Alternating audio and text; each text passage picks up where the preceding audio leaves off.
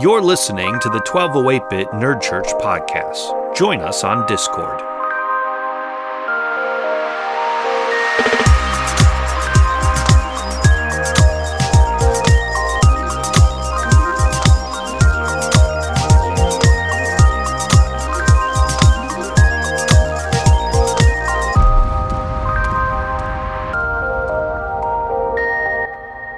Welcome, everybody, to the twelve oh eight-Bit Nerd Church Podcast. I'm Jamin. And I'm Tyler. And we saw opening night, Thursday night, just like old pre-COVID times. Yes. Uh, we Thank saw Black Widow. Yeah. Oh, so many of you thought we were here to talk about Fast and Furious nine, but no. Oh. Weird. Oh, Tyler's already. I can see his, his feelings on Fast and Furious nine already. Uh, but yes, we sat through an unair-conditioned lazy boy leather seat room for a good hour or two to watch Black Widow. And as usual on the Nerd Church Podcast, we'll talk about uh, the movie a little bit, but also some of the spiritual takeaways or where the conversation could lead.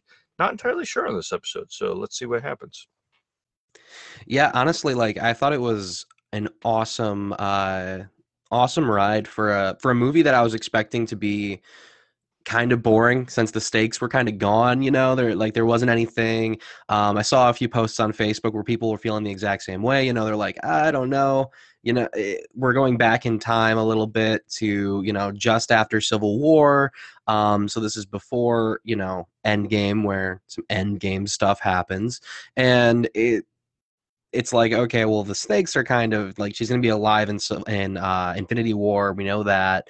Um, so she's not going to like die here. So there's no stakes on that round. But I think they set up a good, just to kind of like talk a little bit more about the movie. I, I think they set up a really good um, like reason why sh- we should care about what's happening in the movie. Um, and fortunately, that ties into the Fast and Furious stuff. It's all about family. It's all about family. So, I mean, even this movie uh, couldn't get past uh, the Fast and F- Furious memes uh, that have been going through Facebook. Uh, it was all about family, all about meeting uh, the, what was uh, the dad's superhero name? It was the Red, um, oh, Dragon. I've got it pulled up. He's the Red Dragon. Uh, no, I don't know because I called him a few things as jokes throughout. I don't remember which one was the right name. Yeah, I'm getting them confused too. Uh, but it's like the Red, not Star. Oh well. But uh, you got like his his comedy throughout the entire thing was just spectacular. Um, but also it had some really good bonding moments between the characters that made it feel like they were family. Like.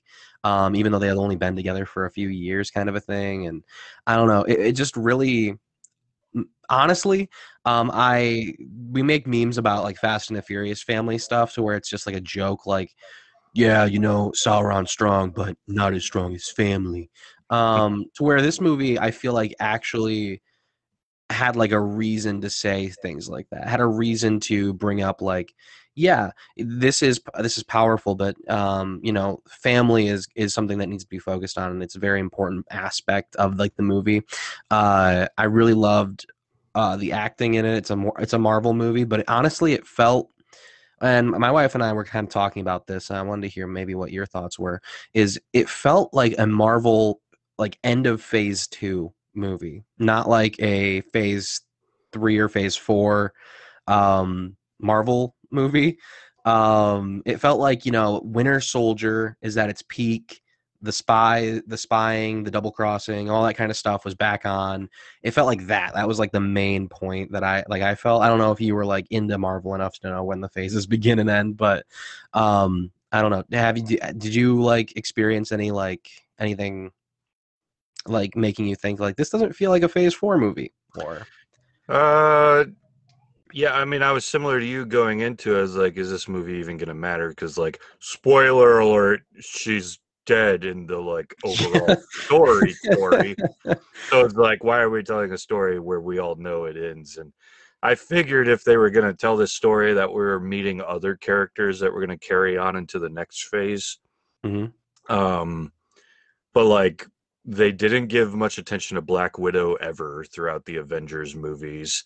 She so when they killed her, it felt like, I know this is supposed to be like very moving, but like we still don't really know who this person is to connect enough to know like why this matters. And that was one thing that this movie did, was like make her explosively important. Like explosive, oh, yeah. is probably the right word too. There's so many explosions, but like they make her very important. I now like as a character, like feel so, if I were to go back and watch, you know, uh, her death scene, it would be like, oh man, like why'd you have to take, take this character, you know, like, yeah. And now she serves like a purpose to the overall, not that her death wasn't important, but they never developed her enough. It felt like a cheap shot to just like get rid of someone that they never focused on. So yeah, uh, I, yeah, I could, I could see how it feels like kind of ending the old uh, kind of level of stories and getting ready to move into the new ones. But at the same time, I imagine Taskmaster is going to show up again at some point. I imagine oh, I all hope. Others are going to show up because uh, they, They de-bad guide Taskmaster way quicker than I was expecting. Like, yeah, I don't even know if they're not a bad guy, but by the end of the movie, you know, they they at least like get rid of the mind control, which is what I'll I'll get a bit more into a little bit later after yeah. you've covered some of your themes, but. I actually wanted to talk a little bit more about Taskmaster, so that's a great transition actually, because uh, Taskmaster in the comics um, is similar but different in a lot of ways from the Taskmaster. Is she a girl? N- no. Okay. No, sh- she's a man. Um, in the comics, Taskmaster is just a guy who has the ability to copy like any moveset that somebody has. So like it, he can, and he's like a little strong. Like it's not like he could take on like Thanos like in hand-to-hand combat and like win at all. Um, he's more of like a He'll he'll be an annoyance for someone like Spider-Man uh, before he has to take on someone like Doc Ock or something. Which sounds like the exact character from the D C universe. In that Batman game I was playing, there's always someone who knew how to mimic you perfectly. Did we yep. ever figure out their name? I'm pretty sure you're talking about Deadshot, but I'm not one hundred percent certain. That, that could be it. All right, continue. I was just curious. Look that up really quick. I'll look it up while you keep talking. Okay. Um... So I wanted, like, with Taskmaster and, like, who they were in the comics, they were just kind of, like, a, a general, like, they were a little bit stronger of a human being who had the ability to mimic fighting styles. And he often fought, like, Captain America and would mimic, like, the shield fighting style, but also would use his sword fighting style a lot. And, um, you know, he was known for having a, a skull, like, for a face kind of a thing, and it was terrifying. Um, but he was also known for being, like, very analytical, so if he was going to be used in um, as a larger villain uh, for, like, the against the Avengers, because he would be, you know, an annoyance for the Avengers for sure, uh, he would be an analytical analytical person who wouldn't necessarily step into a fight unless he needed to, kind of a thing. And then when he did step into a fight, he was still strong enough to be able to hold his own against some of the superheroes for a bit. Um, so he was a good villain in that sense. Uh, but I think Black Widow's Taskmaster is one super strong, like, good Lord, I was terrified of, uh, of that Taskmaster because she was taking on, uh, the super, super strength, super enhanced, uh, Red Comet or something. I don't know. Red Dragon. um, he was taking on, uh, that guy like in win and winning um against a, an enhanced being, so that's that's pretty cool. Um so it made Taskmaster a little bit stronger than uh than he would have been in the comics, so that made me really happy uh just to be able to, you know, get moments where Taskmaster's being, you know, super awesome and just taking people out. um Red Guardian, but, by the way Red Guardian, that is, that's what it is. That makes sense. Um, so, you know, that's why a lot of the time, um, yeah, and just kind of get into, like, who this Taskmaster is. She's very, she's super powerful. She's a little bit more, like, of a weapon than she is, like, a person with, like, choices that she can make. So I'm wondering if she's going to be able to keep the same abilities? Because it seems like the Black Widows didn't lose their ability to fight and stuff like that when they lost their mind control, right?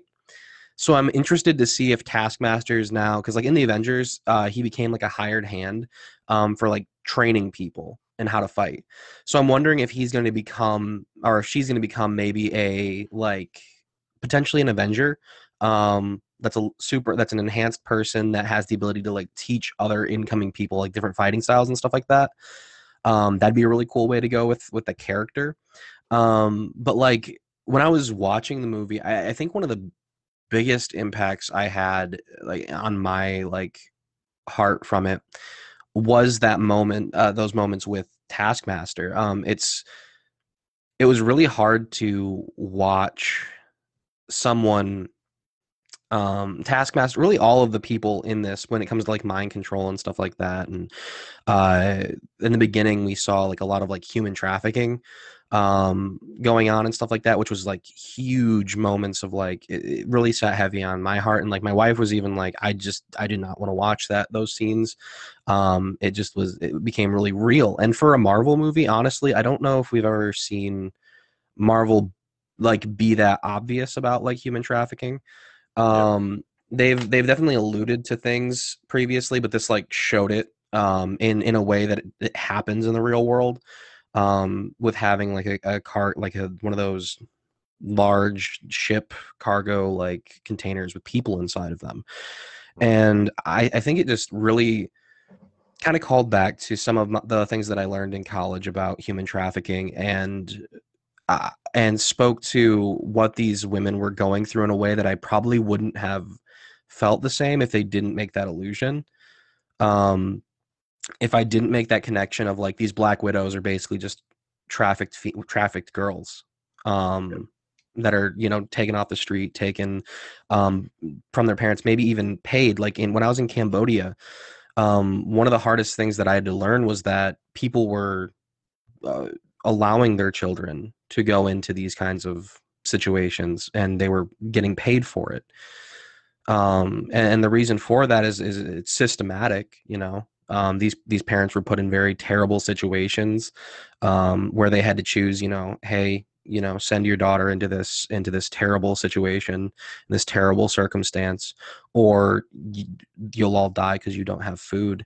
And it's like, okay, well, you know, what choice are you giving them at that point um, as a as a system, you know? And I, I look back at American systems and this different types of systematic injustice that happens here in my country, um, and I have to say, you know, this kind of reminded me of the justice that we need to fight for um, every day, and the justice that God kind of calls us to like really hone in on and, and call for a, a righteous justice, not something that's just um, that's coming because I want to, you know, spite somebody else, but because there is serious injustice happening when it comes to um, when it comes to human trafficking, even especially in America during things like the Super Bowl, during big um, Comic-Con events and stuff like that. So even in the nerd world that we live in, um, moments where children are taken from their families uh, is, is still um way too prominent, and it shouldn't be uh and and so that just kind of sat in my heart the entire time when I was watching this, and rethinking about it was just um the work that still needs to be done for the um children that are taken and being trafficked.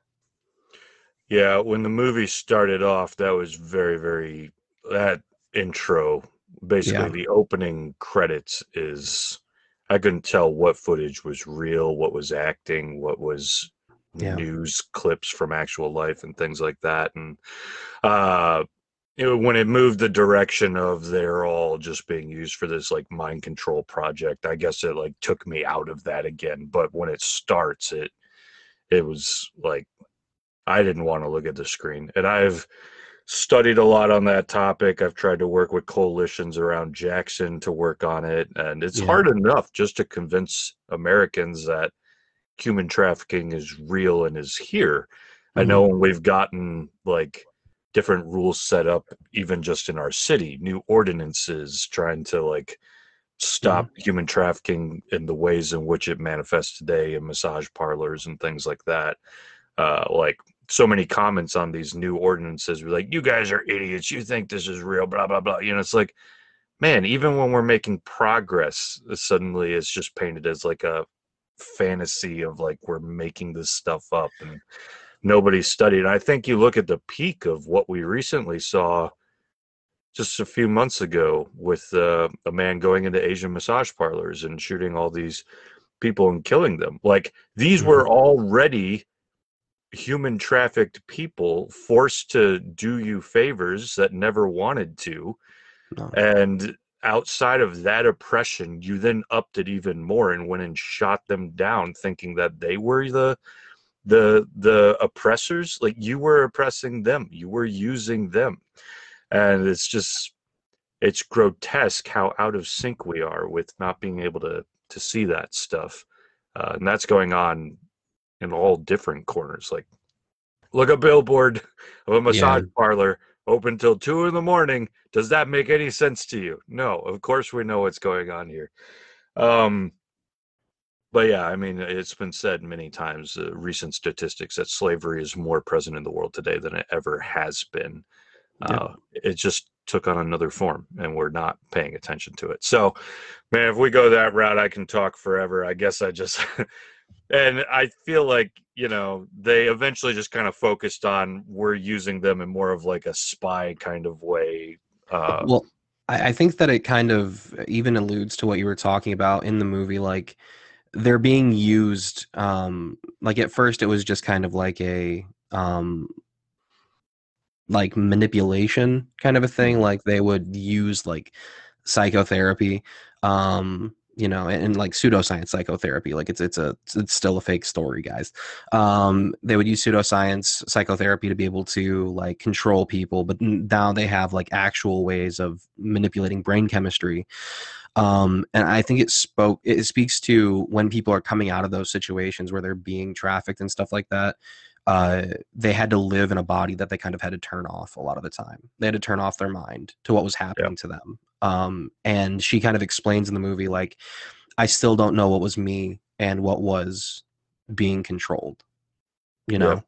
And, and I think that it, it speaks to the abuse that these people that are being trafficked are experiencing. And, and I think that, um, I, well, even if it was unintentional, um, which I don't think it was, because there was a lot of, um, there was a lot of empowerment for, for women and speaking to the types of ways that women have been um, manipulated, hurt, and taken advantage of, especially in um, American and Russian societies. Uh, so it was, it was very powerful to be able to hear their stories kind of told in a, um, in a, in a superhero movie. It, it's a story of, about people who have been trafficked and been abused, um, turning around and becoming superheroes, yeah. um, which, you know, if that doesn't, if that isn't a redeeming thing, um, if that isn't something that is how powerful, um, I, I don't really know what it is, you know? Yeah. And you mentioned here, like, them just like turning their minds off to what's happening. And I think we've all experienced this, and not necessarily to that degree, yeah. but yeah. we've all experienced what uh, is called disassociation in some way. So, like, primary example, everyone's probably experienced this. You're on a long drive and then you're there and you don't remember driving through several areas. You can't even recall like the billboards. You just went through like under two bridges and you were there. That that's unusual. You know, there's times where the drive takes forever. And then there's times where, like, I remember I was driving home from Dearborn to Spring Arbor. So that's like mm-hmm. an hour, hour and a half. And, like, I got to Spring Arbor and I thought back to the last thing I could remember, and it was Chelsea, which was Ooh. thirty, forty minutes ago. That's that's disassociation at its, like, most basic. You're mow, mowing the lawn is another example I've heard. You're bored, and then suddenly you're like, oh, I only have to mow one more thing. It's like a, you just, your brain's doing other things to try to... Uh, help you along in this boring process, if you will. Mm-hmm. Um, that happens with trauma.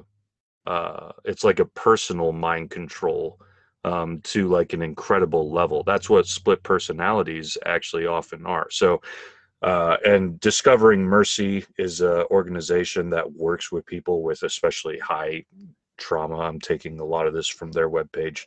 Yeah. Uh, but they talk about like split personalities. That's often based off of trauma. It's like a, your brain, this horrible thing is happening at home. You've been through so much trauma that your body, and this is part of like almost the way God has built your brain to like protect itself, it will create another person who's going through that so that it can do that stuff. Like it can, it, it goes through that instead of like you, and then mm-hmm. you go to school and this other person learns the A B Cs, learns all this stuff and keeps moving through this. And now you have these two people that your brain has built so that you can like handle this hor- horrible atrocity as like a person, you know. And some people get yeah. several split personalities just based on the different things that they've been through. And so sometimes uh, this gets confusing from a spiritual perspective, because we also run into like sometimes when you're casting out a demon, you're dealing with what looks like split personality, but it's a spiritual entity and then you. But then you also have the scientific side of things where it's like you, you, you, and you, you know, it's like uh, these, your brain trying to sort it out, because God did not create people to go through these messes. So disassociation, yeah, sometimes it deals with your boredom and things like that, but other times it's dealing with the trauma. It's trauma. A defense mechanism to try to mm-hmm. help people through it. And so people who have that, like, it takes experts, you know, who have, and in this case, Discovering Mercy uh, is the organization who have done a lot of this, trying to help people kind of mm-hmm. find wholeness again and sort through that. And that takes some really trained individuals uh, to to really help you through that. Yeah. So that's almost like a personal mind control of sorts that we don't even understand is happening. Uh, but a defense mechanism. Mm-hmm.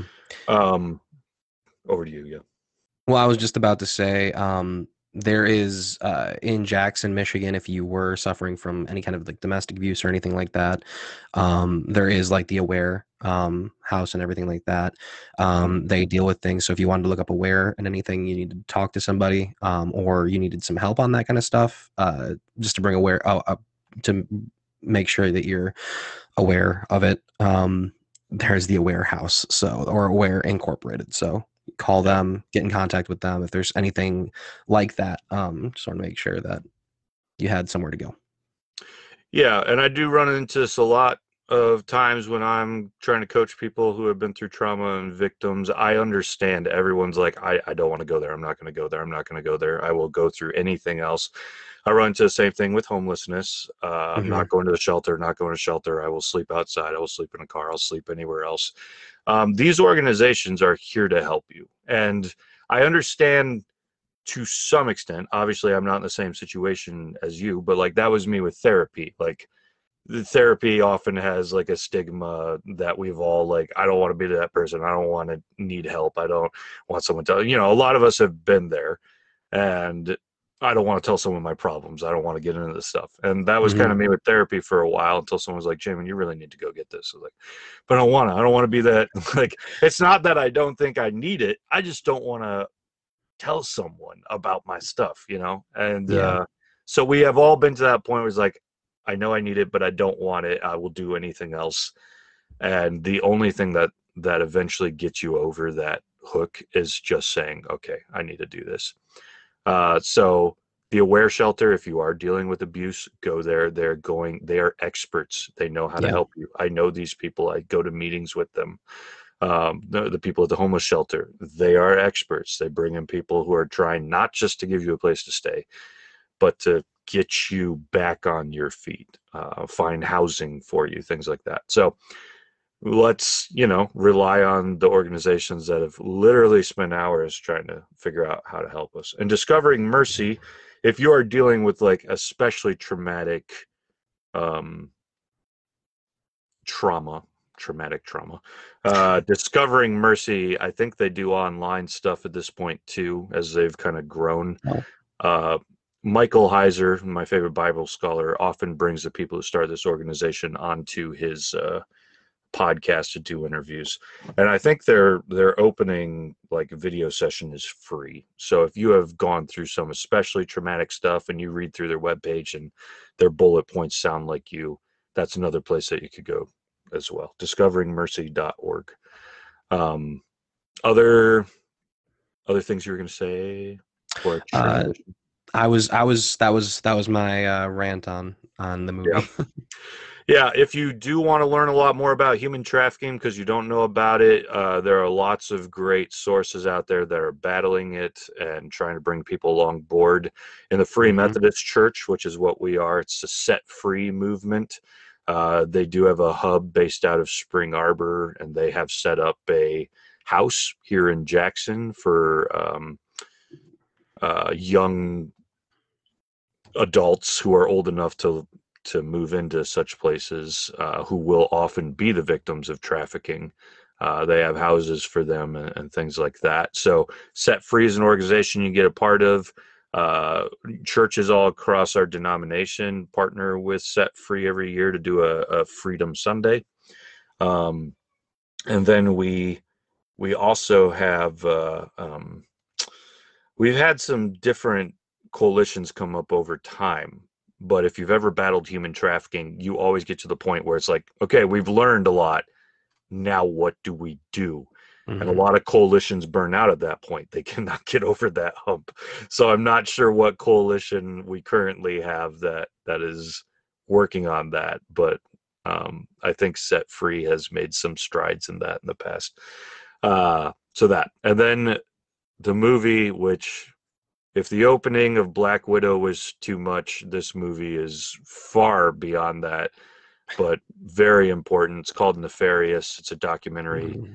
put out by uh, a group of people that I think are in some way based out of I hop, not the pancakes, but International House of Prayer, uh, out in Kansas City. And uh, they've done a, they made a spectacular documentary, but you're going to want to throw up the whole time you watch it. Uh, human trafficking is a disturbing topic, uh, but it's a Christian group that put that together, and they they throw all the punches. Um, okay, so I don't have much to say on this topic, but just getting into mind control type topics.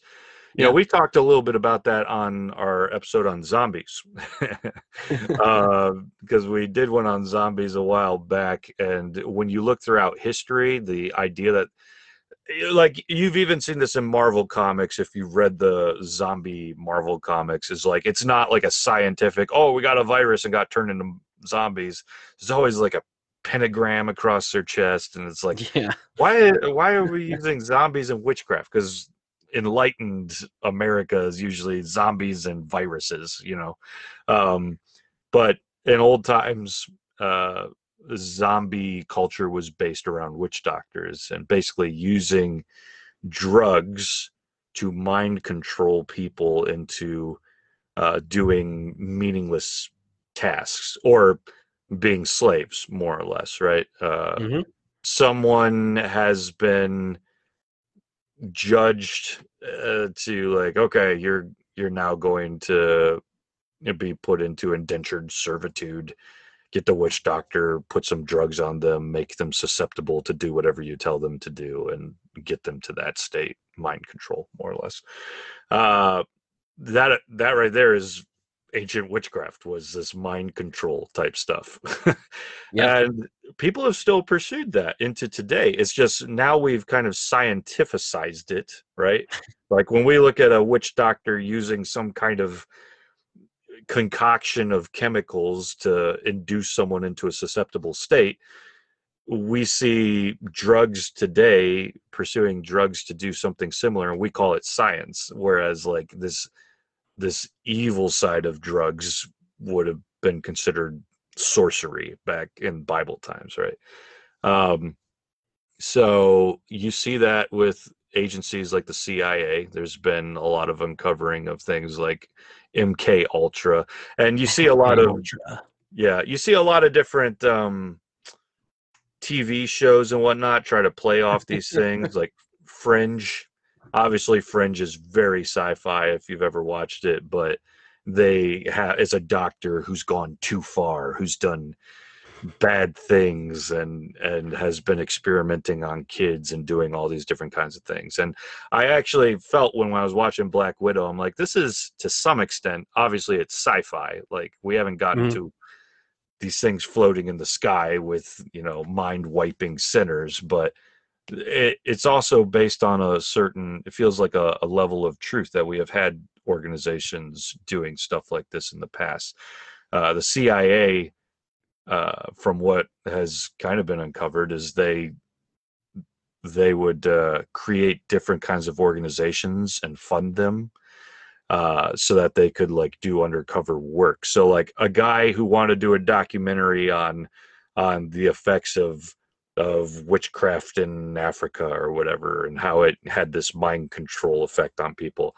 C I A would then like make a organization or fund an organization that would then fund that guy to make the documentary, and that guy has no idea that he's been funded by the C I A, but the C I A wants to see like what is the outcome of this movie, what can we learn from it, you know. They're bringing mm-hmm. in other people for uh, effects and doing what seems to be experiments on prisoners and things like that, you know, people that they can get their hands on. Like that feels like witchcraft. It's the abuse of of people, no matter what those people have done themselves. It's abusive people, uh, putting them in susceptible states, playing with their brains. You know, there's lots of these people have lost their memories because they've been put through high, high levels of electroshock therapy, trying to see if they yeah. can reprogram. Uh, L S D being used on these people constantly to the point that like they're still horrified by the things that they've seen. It's just this interweaving of using drugs to reprogram people, which, since we're talking about Black Widow, is essentially what that whole movie was about. It was about human trafficking victims now being reprogrammed through the use of drugs to then make them susceptible to do whatever you say. And mm-hmm. from our perspective today, we're watching a movie about, like, wow, science at its crazy level of of afflicting the poor, whereas in ancient standards, if if like an ancient Israelite would have watched Black Widow, I think they would have been like, wow, that was a crazy movie about witchcraft, because for them those would be similar themes. So mm-hmm. I think it's important, you know, whether we're reframing for ourselves to understand or just trying to to think more widely as how the world would understand. Like movies like this do a good job at bringing about like social justice themes and uh, the pursuit of satanic means to afflict someone else for your own benefit. Yeah, I think a lot of people don't know um, that witchcraft isn't like the way we kind of view it in America was like witches and like the Salem witch trials and like these like women were doing magic and like casting these spells and stuff, when witchcraft oftentimes in like ancient practice were um, drug dealers uh, to a to a better degree. Uh, they were people that knew how to mix natural like substances together to create a desired effect on people. Uh, and scientifically, like we, we now understand what that means. And you were talking about like M K Ultra, um, which, you know, it, I, I also want to make sure that people don't think that, you know, we're falling under the conspiracy part of M K Ultra and like going into going down the rabbit hole. So, um, no, we're not playing into your conspiracy theory. um, but, um, with M K Ultra and everything, there were some things that the C I A was, that was doing that was illegal. So I, I, I completely think that it's, um, no, witches were not pharmacists, Casey. Uh, they Casey were over evil here. Pharmacists. they were, they were more like drug dealers. Um, they were like drug dealers who were creating, uh, like it was more like a person who was creating, um, psychoactive and uh and um what's the word for essentially like turning your mind off um so that you could they could do things. And people have reported like people in the Himalayas um being under similar kind of zombie kind of effects, um and witch doctors living in like the Himalayan areas uh would actually um do the same thing. They would they would give people drugs and make them turn into um, essentially husks of humans with no ability to think for themselves. They just would wander. Um, so people would think that there were zombies in like the Himalayas and stuff like that. Um, but it was really, unfortunately, people that had hippie pharmacists. Um, Casey said, so hippie pharmacists. I, I'm, I don't even know how to respond to this guy anymore. Um, you bring up L S D and all of a sudden everyone's a hippie. All right. Everyone's a hippie. Them, them commies. Um, them dang hip, hippie communists. Uh, yeah, they, unfortunately, I, I agree with you. Um, this movie did have very much like a... a um, because I think we're talking about very similar organizations when you're talking about like Russian um, spies and Russian uh, intelligence agencies versus uh, the American intelligence agencies at the time of like the Cold War and stuff like that. They were very much so using old witch doctor practices to attempt to control people. And this is like the, this movie is like the what if scenario, like what if the Russians did find Uh, a way to like physically control people through drugs, um, and not have to turn them into zombies to do it. Um, and that, you know, it's interesting that we just framed that on Russia in this movie. I mean, obviously this is like a Russian. Well, M K Ultra is C I A. Yeah, so, I know. Uh, and that's, uh, and when I'm talking about M K Ultra, I'm mostly borrowing from Bible scholar Michael Heiser, who has done a lot of other studies on this and knows what's crap and what's not. And yeah, mostly I watched a uh, uh, short episode from a Canadian broadcast company, so I'm, I'm working off official, official like you know the information that's been released, not, stuff, not yeah. like weird things I found on the internet. Uh, but yeah, I mean, when you look at our governments and like from the top we're trying to like how could we figure out how to for war purposes control people. It's like, okay, so you're still pursuing the same stuff and then yeah putting putting all of your your thoughts into something that sounds very demonic. Like demonic themes are always about power, always about taking control of people, owning people, and that's it's exactly what that kind of stuff is. And so, you know, so it's always, that's a whole nother rabbit trail. We've already gone down it. So, um, but yeah, I think this movie brought some interesting thoughts to light and did it in a way that was surprisingly well done when I was not expecting it at all. Yeah. So. Again, I was really entertained uh, the entire way through. I think it was a really good movie. At the first, the first part of the movie gets you into like the um, suffering that they had to go through. Um, the middle part of the movie really gets you into the family aspect of like delving deeper into what that family at the be- like the beginning, beginning before all of the intro sequence. Um, we get to see a family living in America. Um, um, but then, being able to see them actually like turn into the people that love each other. And, uh, you know, it's, it's a family that they didn't get to choose, uh, throughout most of their life. And it's a family that they, um, weren't born to, but it just so happens that the, during the time that they were able to spend together, they did end up actually falling into a loving family. And, uh, that was just an awesome, awesome like take. And I, I really appreciated the, because like Black Widow in the comics had a lot more of like the double crossing, like spy movie kind of stuff, which is why they reference like James Bond and stuff like that. Yeah. Um, but I honestly, I appreciate this Black Widow so much more than I ever have a comic version of Black Widow. um, just because her sense of like loyalty to people seems to like never change. Like she is always so loyal and loving to her friends and to her family. And you can tell that she regrets like big decisions, especially when Loki um, brings up, um, what's his name? Um, Loki actually says to, uh, to Natasha in, uh, back in the first Avengers movie, I think, uh, he says something like, uh, I've got, she says, I've got red in my ledger and I'd like to wipe it out. Uh, and then Loki says, can you, can you wipe out that much red? Dreykov's daughter. And uh, you know, in that moment, like, we didn't really know what that totally meant. Um, but in the movie, we got to finally see, like, she kind of at that moment chose to um, become what uh, Dreykov was, and say that, like, oh, well, the collateral damage is worth the, is worth, you know, the uh, the ending of a of a maniacal, terrible person that controls people. And, you know, the decision probably came from a lot of her abuse.